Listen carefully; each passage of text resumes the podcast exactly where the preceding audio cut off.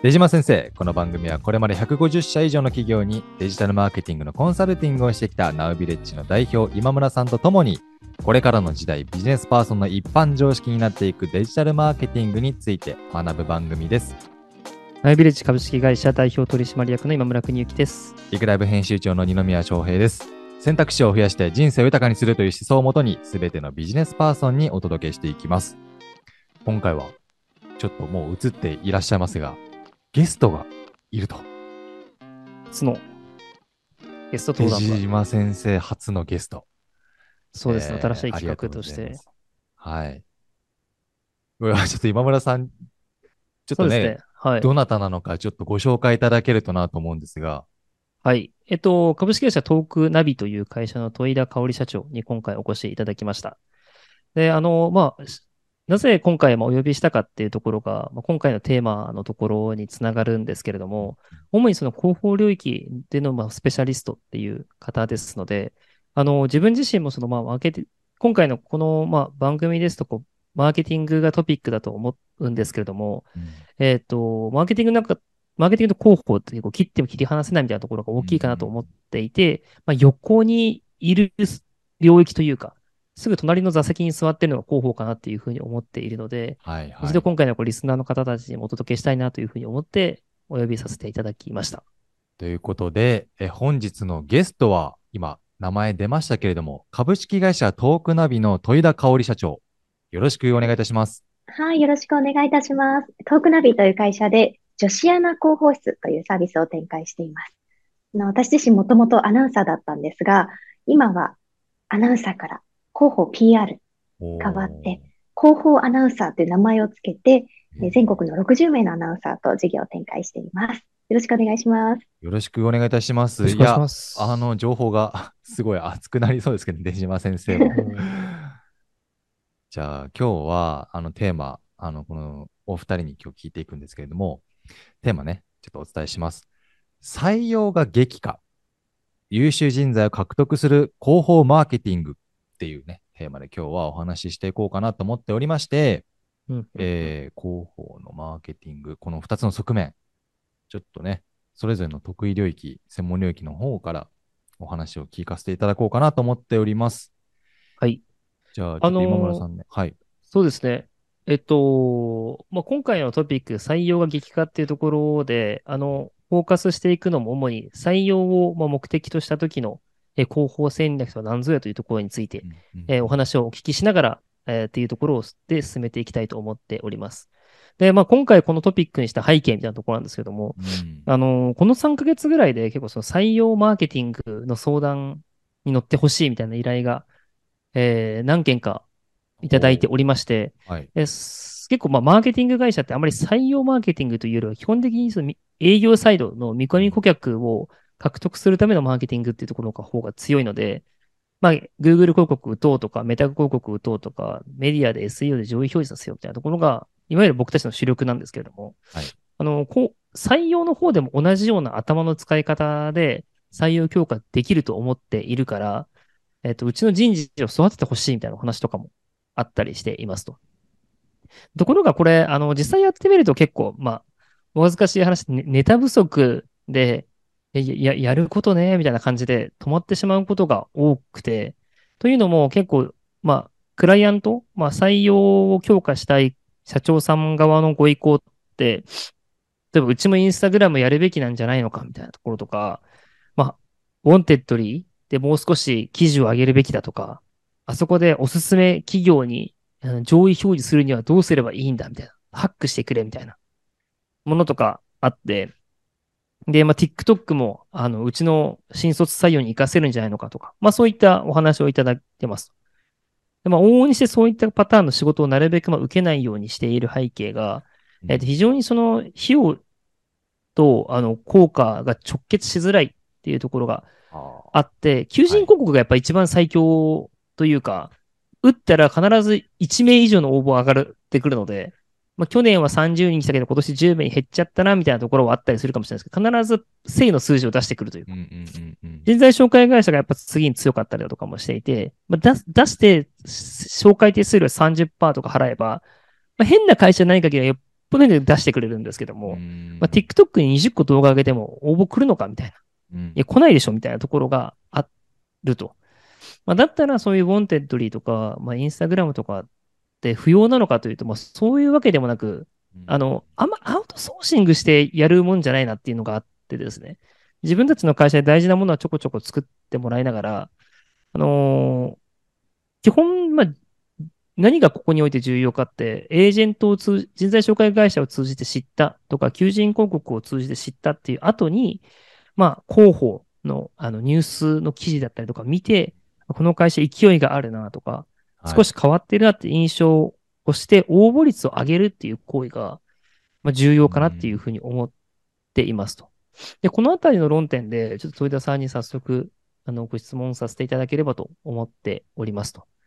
最初にお聞きしたいのが、その、まあ、最近のその流れとして、まあ採用をゴールとした、あの、候補の依頼って、まあ、ふ増えているのかだったりだとか、どんな形の相談を受けることが多いのか、お聞かせいただいてもよろしいでしょはい、もう完全に今、出島先生の話、ずっともう、聞く側になっちゃってたんですけど、なんでですか？じーっと今聞いちゃってたんですけど、そう、あの、採用を目的に広報してくださいっていうニーズかなりありますね。あえーの、やっぱり、こう、いい人材が確保できれば、まあ、それだけで会社ってどんどん成長していくのうんで、そうですね。経営者からすると、いかにいい人材を獲得するかって重要課題じゃないですか。うんはいってなった時に、会社の魅力を適切に伝えて、で、そこと共感できる人を採用できるかって重要になってくるので、自社の発信の仕方って重要なんですよね。うんうんで、そこで多くの企業様が、その、自分たちの会社をより魅力的に伝えたい。で、それをホームページだけじゃなくて、新聞とかテレビとか、あとウェブの記事とかに載せられないかっていうふうに、いうふうによくご依頼をいただきます。なるほど。あのーなんか、あれですかね、えっと、例えば、ちょ、直近の今までの近いおし、まあ、お、おお話しできる範囲で構わないんですけども、こんな企業様が、こんな悩みを持っていて、こういう広報をしましたみたいなお話とかってあったりされますか？あ、じゃあ、あの、社名伏せて、あの、あもちろんです許可をいただいているところなんですけど、社名だけここは伏せとくんですけど、あの、建設の会社さん結構ご依頼いただくことが増えて、で、建設って結構こう、しんどいみたいなイメージがあって、うんなかなかこう採用するのに困ってしまっているっていうのが課題としてありました。で、その時に、一つの建設の会社さんでは、あの、とにかくテレビに出したら認知度上がるんじゃないかっていうことで、テレビに出してくれっていうご相談があったんですね。おはい。で、テレビ出すって広告費払えばまあ CM 出したりとか、あとパブリシティの出したりできるんですけど、はい。無料の枠でも実は出せるんですね。で、うん女子アナ広報室は無料の、無料でお金をかけずに、あの、出られるところを探すので、その建設会社さんの、そう、そんな手法あるんですよ。す 建設会社さんの代わりに、あの、その会社の社名を名乗って広報代行をして、で、へあの、東京の、あれですね、ビジネス番組の某テレビ局のあの、有名なビジネス番ー組にはいはいはいはい。はいへ出しまして、で、出たところ、あの、求人の応募がすごく殺到して、大。喜びしてくださったっていう。あの、それ一つだけじゃないんですけど、私たちが1年間関わったことで、9倍になったって言って、9倍なんてことあるんですかってびっくりしたんですけど、そこの企業様は、はい、そんな数字でもこんな風に変わったんだって大喜びして見せてくださって、へえ。やっぱり母数を増やすっていうのが、はい、メディアを使うっていうのはすごく効果的だっていうふうに言われます。なるほど。その建設会社様って、その、ここまで聞いてらっしゃるかちょっと組めなんですけど、あの、なんか質、質が変わった、来る人の質が変わったとか、そういう話とか、もしくはなんだろう。質は変わってないんだけど、なんか、こうどんな印象、前、今まで来た候補者と違って、はいこんな印象を持ってくる方が増えたみたいな話とかってあったりされるんですか？あ、なんか質という話ではなかったんですけど、うんうんそもそもの応募数が増えたので、選べるようになったっておっしゃるんですよ。え前まではその少ない応募の中からもう選ばなきゃいけない。そうそうそう。採用するしかないみたいなのがたくさん来て、え、誰にしようみたいな感じで、選べる採用になったっていうふうには喜んでいただけました。なるほど。それもやっぱり、まず会社の存在自体を知っていただくっていう広報活動ができたからっていうことで、うん、うん、うん。本当にうんあの広報大事だなと、あのいろんな会社 PR しながら日々実感しますね。あの、メディアとつながってるのってすごいなと思うんですけど、やっぱりこう、広報って言ったら、まあ一般的にはこう、最近だとプレスですよね。うんこう、うんプレスリリースを、まあ、ネット上に出すとか、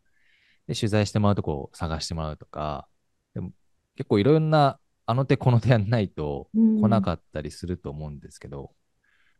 それを全部代行してくれるんですか？そうなんですよ。今日もこの時間、皆さんうん。メディアの方にプレゼンしてます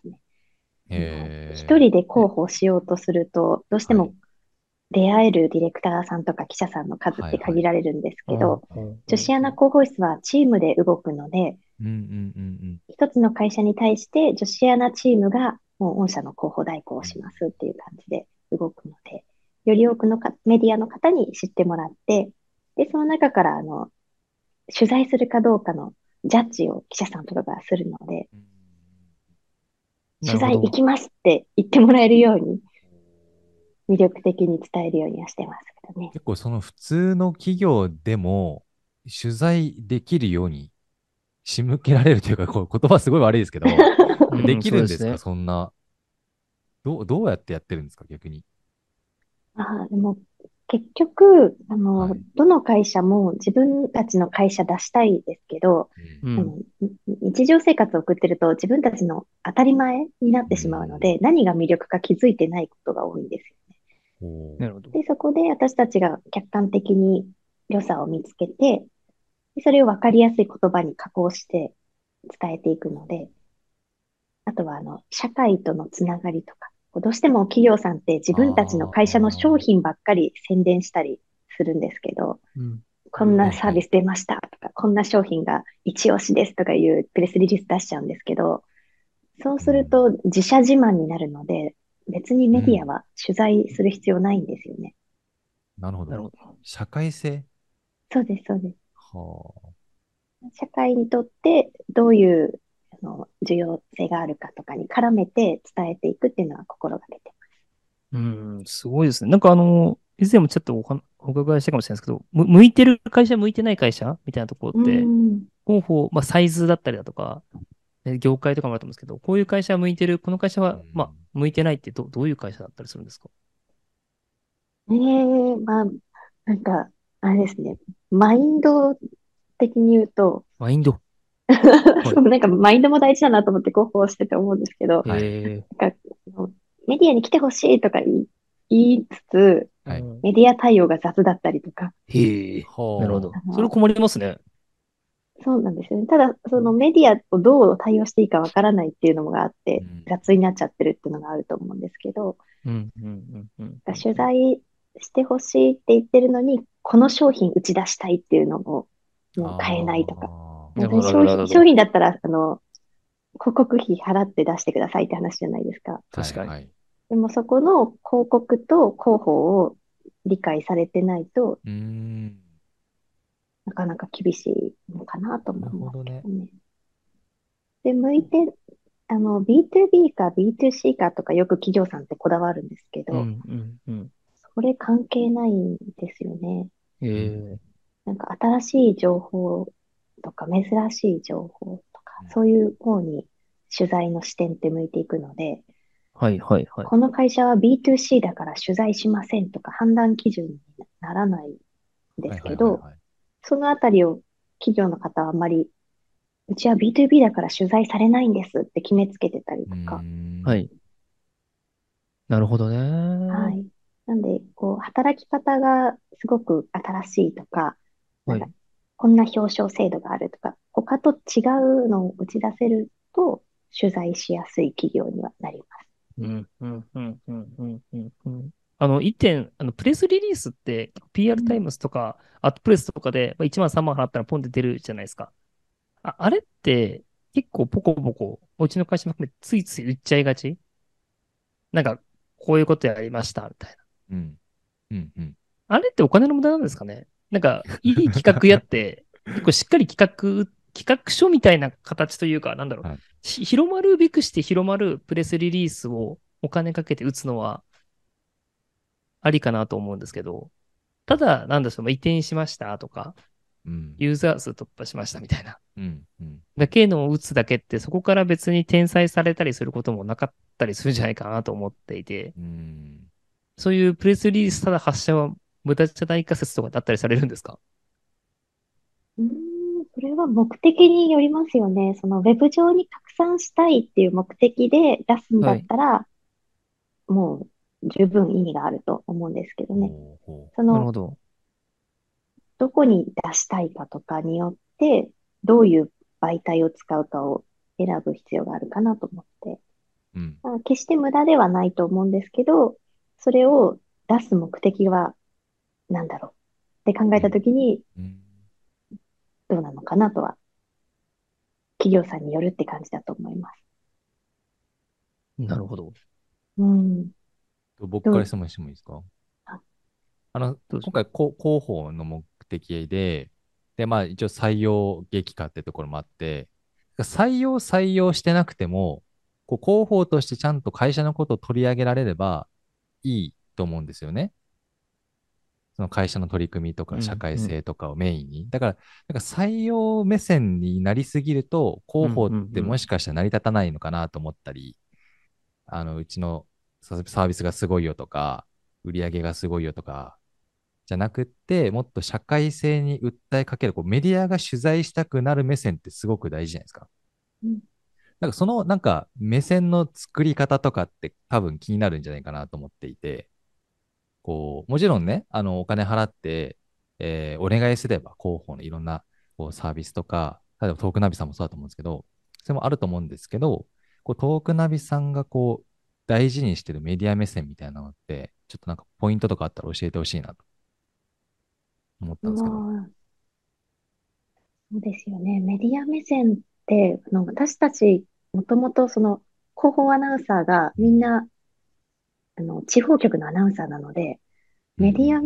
の視点を当たり前に持ってる。うんな、なので、はいはいど。こかって言われたときに、このニュースの枠に収まるようにとか思っちゃうんですけど、それを掘り下げて言うと何なんでしょうね。なんかこういうニュースは取り上げやすいよなとか、多分、多分すごいあるんですよね。多分ネタ帳は多分メディア側でいろんな情報をキャッチアップしてると思うんですけど、今日これを行くぞみたいな、こう、選択肢うんでうんうんどういうポイントなのかなみたいな。うん。ああ、うんまあ一番はニュースなので新しくないとあ、ダメですよね。新鮮度ね。なんかちょっと当たり前すぎること言っちゃったかもしれないですけやいやいや、ど、これ大事ですよ。結構企業さんのプレスリリース見てると、自分たちの会社こうなりましたみたいなうん。事実を書いてて、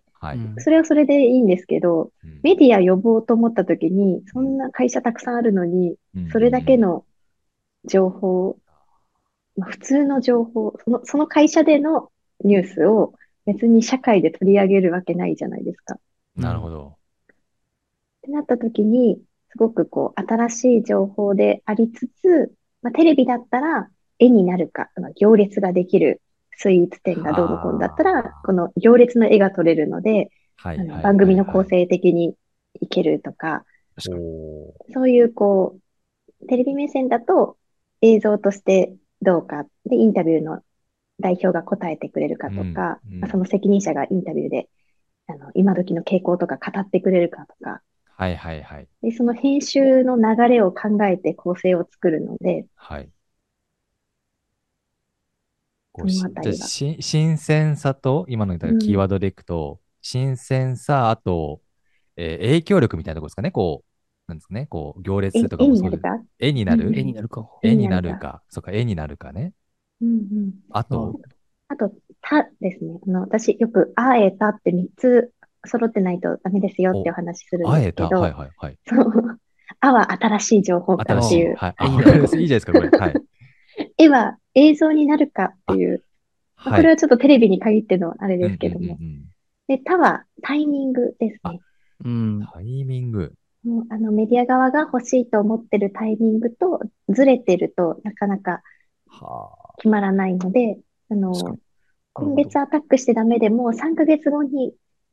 掲載とか取材が来る時もあるので、なるほど。まあタイミングを狙っていく。枠の問題とか、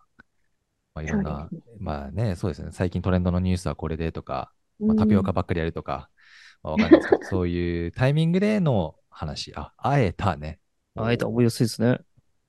今尾さん知ってました？いや、知らなかったですね。おお。はい。僕もあのせっかくいらっしゃってるので、期待点で、広報ってさっき二宮さんがご質問いただいたみたいに、うんメディアネットワークが鍵握ってること多いなと思っうんていて、うん結局その自社で広報専任ってそもそもいないし、兼務しかできないみたいな会社がほとんどで、兼務しようが専任しようが、メディアネットワークが規模なんで何人の記者とリレーションを取っているかと取れ、定期で取れるかだった時に、一社でやると効率が悪いんで、その広報の会社様に委託した方が、あの、ま、まとめて提案してくれる中に入ってくれる方が効率性が向こうにとってもいいからって形で、そこが成り立っちゃうっていうのがあると思うんですけれども、それの構造に入る前というか、ま、まあ、その広報の会社に委託する前に、まずここから始めるだけでも話変わるよとか、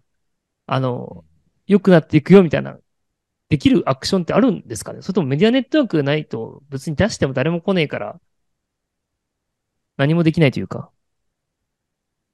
だから、最初ここから始めようみたいな、中小企業でもできる広報の第一歩みたいな感じってあるのかなと思ったんですけど。そうですね、聞きたいですね。うんそうですね。中小企業さんが、その、99.7%もうんっていうことで、はい。その、まあ、準備段階としては、自分たちの会社のうんその魅力、差別化できるものは何かっていうのを、社員さんが把握してるっていうのが一番なのかなと思って、えーまあ、はい情報整理ですよね。なるほど。いくら代行で入って、あの、うん。こういうネタでどうですかって言っても、なかなかこう、中のことが整理されていなかったりすると、それは今出せない情報ですとか、それ出したところでどうなんでしょうみたいな議論になって進まないので、あの自分たちの会社があのどんな魅力があるのかっていう、他と負けないものは何かっていうのを、社長も、はい、社員さんも分かっていると、広報、そのメディアリレーションがうまくいくなと。なんか両方揃ってようやくメディアのパイプで、こう、いろんな記者さんにはいはい。情報を伝えるっていうのも大事ですし、その前の切り口をどうするかっていう見せ方ですね、会社の。どうするかっていうのも重要になるので、まあ事前準備としては、その自社の魅力を掘り下げて掘り下げてっていうのをやっていただきたいですよね。なるほど。なるほど。まあ、あの、あれですよね。掘り下げることによって、まあ、あのその後に進むときに整理されてスムーズにいくっていうところがあるってことですよね。あ、もうおっしゃる通りです。なるほど。かしこまりました。掘り下げた後は、でもね、その後ね、メディアのネットワークなんて多分普通僕もないんですけど、うーん。どうしたらいいんでしょそれは私たちに 任せていただければ。そ違うかそうなっちゃうのは難しいですあとはか、結構時間もかかって決まらなくて諦めることは多いですけどね。うん、あとは、その、まあ番組リサーチとか、はい、情はい。メディアのリサーチですよね。自分たちの会社あと。相性の良いメディアがどこかっていうリスト作成とかそういう準備も必要になってきますけどまあ、ね。ターゲットですよね。そのメディアがターゲットにしているところと自分たちのターゲットが一緒か。ああ。これはできないかも。できないですね。う んなかなか自分たちでは。うん。なんか営業活動と似ていて、うんそう、いくらアタックかけても間違った営業のリストにアタックしてたら全然買ってもらえないので、もう欲しいと思ってくれるところに適切に情報を渡すっていうのができるといいですよね。確かに、そうですね。うんなかなかでも中小企業でそのメディアリスト作ったりだとか、企画書を作って当てていけるイメージはそんなに持てないっちゃ持てないですけどね。うんそこまで頭が回る人いなさそうだし、一時期兼務できたとしても、こっちの仕事もやってくれとか言われて、だから気がつく優先順位下がっていって消えていくみたいな、よくある構図な気がするので、力入れようと思ったら、それこそ、まあ、徳波さんのような会社様に、まあ、依頼しつつっていうところが一番そうですけどね。なんか女子アナ広報室ってこう、ブブランドなんですか？一応。これサービス名ですかね？サービスこれす。すごいいい名前じゃないですか。うん。あ、ありがとうもうございます。それだけで、あの、なんていうの、メディア側からしても、あ、そっからなんか言ってくれるんだったら、みたいな、こう、信頼度とかありそうですし、もともと女子アナやってたとか、そういう方々はいらっしゃるので、なんか、うん、他の広報系の会社、まあ、多分、いろいろ大大手さんとかあると思うんですけど、こう、女子アナ広報室にしかできない、こう、強みみたいなのって逆に何ですかね？あの、一件一件攻めの広報で当たっていくとこですね。あの、PR でそこまでやってくれるんですかって言われるんですけど、ほ切り口を見つけて、私たちがプレスリリースを代行して書う。かせていただきます。はいはいはいはいで、それをさらに、もう新聞記者さんとか、うん。ディレクターさん、あとウェブのライターさん、うんあとはあの編集長とかですね、いろんなところにもう一件一件ごえー。提案をさせていただくっていう、すごくアナログなんですけど、そうやってやることによって、はい。あの、取材の確率を上げていくっていうのをしているので、はあ。なんかこう、だ、打率、打席に立つのはやってると思うんですけど、打率はどれぐらいなんですか？あそこまでやると。ありがたいことに、今平均を取ると、毎月2本ずつ企業さんが出てます。ええそのメディアに？そうです、そうです。なんで、あの、普通そんなに出ないと言われるんですけど、うん。出ないですよね。そうですよね。いや、い一社につき必ず2本ぐらい出る、平均で出るみたいな感じらしいですね。はい。あなんでそこ年間一社につき？すると、そうですそうです。何十社も契約されているんですけど、え一社の平均が一社あた 2, りメディア出るってことですね。ちょっと待って、これはリクライフも契約したいな。ぜひご提案の機会を。いやー、なんかね、本当に、いや、なんかこう、ね、なかなかそこまで手回んないじゃないですか、広報って。まあないですね。企業側としたら。だから中小企業、ほとんどやっぱこう広報部門って持ってなかったりする気がするんですけど、なんかどういうふうに、なんか体制整えたらいいんですかね？まあこう、もう完全にこう社長直下で女子アナ広報室に依頼するのか、それともこう窓口一回作った方がいいのか、みたいなところで、どうですかね？一番は私たち社長の代弁者になるっていうのがミッションなので、社長直下でやらせていただくと早いですね。効果は。やっぱそうですよね。うんスピード感そうですよね。こう出していい方、出しちゃダメかとか、今出るべきかみたいな判断とかは、決済者でやった方がいいと。確かにそうですね。なんか今村さんどうです？あ、いや、あの、結構お話聞かせていただいて、あの、結構、上田さんがおっしゃってた印象的だったのが、どの会社でも出出せるみたいなうん。のを話していて、それってなんでかっていうと、その経営者のこうプロフィールだったりとか、思いとかから期待になると、まあ、どの会社でもネタはこう見つかるみたいなところとかも印象的だったですし、結構その代表が、まあ、こう話上手というのも変なんですけど、話がやっぱり上手い方の方が、あの、出た時にこう、せっかく繋げたのに、まあ、お、お、かご、かはしご外されるみたいなことも少ないらしくて、はいはいはい。そういった意味からもむちゃくちゃいいプロダクトだなっていうふうに思いましたけどね。うんそうですはい。上田さん褒められてますけど。すごい。ちょっと今間が、なんかラジオ聞いてる人みたいになっちゃったんですけど。視聴者にならないでくださいねへーとか思っちゃいました今視聴者にならないでくださいで出るがメメインですから、今日は。なんかこう、社長がもしこれ聞いてるとしたら、なんか何を伝えたいですか？こう、豊田さんから。この出島先生聞いてくれてる人に対して。いや、マーケティングとか、あの、採用が重要だって社長たちはうん。うん。絶対言うじゃないですか。まあ、当たり前に、ねまあ、人が働くので、はい。人が大事って、人のためにやっぱりマーケティングとか広報がないと、やっぱりいい人も採用できないので、もうマーケ広報、もう優先度上げてくださいって言いたいですね。確かに。間違いないですね。なかなか重い腰上がんないんですよね。こう、営業とかね。そういうところには目は行くんですけどね。うん。まずは、じゃあそう相談は無料ですか？もちろんです。はい。じゃあ、これを聞いてる方、ぜひ、あの、ご相談、あの、ホームページも、えートークナビ、カタカナでも英語でもどっちも出てきますよね。